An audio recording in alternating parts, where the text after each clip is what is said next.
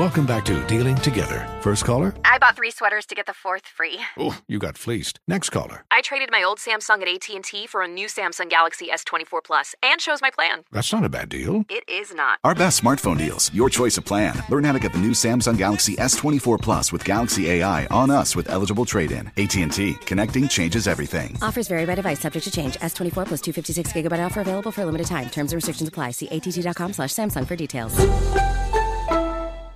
Hammer and Nigel. They should have been fired a long time ago. I think we got a show. Oh, yeah, we got a show. We definitely got a show. Oh, yeah! I don't get this thing, this list on social media that's been kind of going around. Somebody started a topic about the weirdest dating requirements that you have, and it's all over the place now. So here's some of the highlights. Weirdest dating requirement you have. The only requirement I would have is that back in the day is that they were breathing. you know, right. You know, screw all this other stuff. But now, in this day and age, in this day and age, they have to snore because snoring is so cute. That's They- on this list. They clearly haven't heard us snore. yeah, both of us. My wife wakes me up and makes me put on the old CPAP machine if I forget to put it on. it's believe me, it's not cute to her. So this list again is supposed to be like weirdest dating requirements. There are some dudes that are like, I don't want a woman who smokes, or I don't want a woman who's taller than me, or something like that. That's what we're talking about. But here are some of the more quirky ones Need some more here. people are sharing online. No backward hat wearing guys or girls. Now, I'm not going to lie, I might be able to get with that one because I think there is an age requirement. We almost, here at this radio station, had to have an intervention for Rob Kendall. He loves to wear a nice, good backwards hat, doesn't he? You're a dad who's had hair transplant treatment. It's time to turn the hat around, Rob. You're too old to have the hat on backwards. Uh, how about this one? No fishing photos on your profile. Quote, I love fishing, but if one of your main photos shows you holding a fish, you're super basic to me.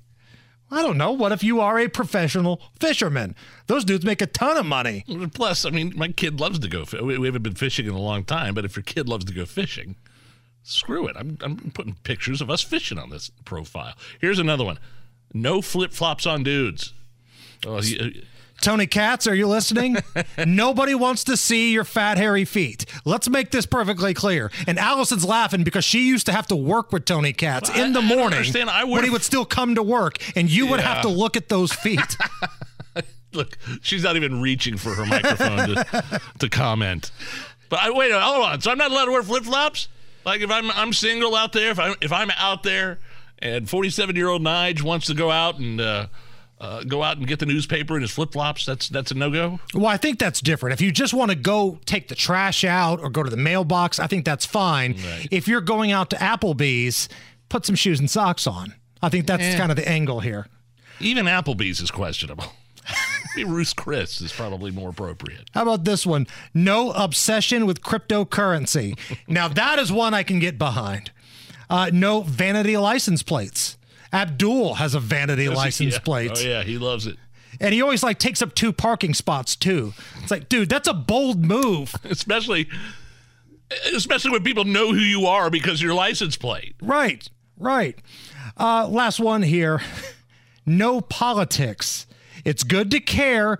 It's good to have opinions and it's good to vote. But if your political party is part of your identity, it's a hard no. Mm. Listen, I beg to differ on that one because if I'm a single dude and I'm going out there trying to mingle and find somebody to do things with, and she looks at me and goes, Boy, that Fetterman's a big clown, isn't he? Did you see Joe Biden fall down the other day?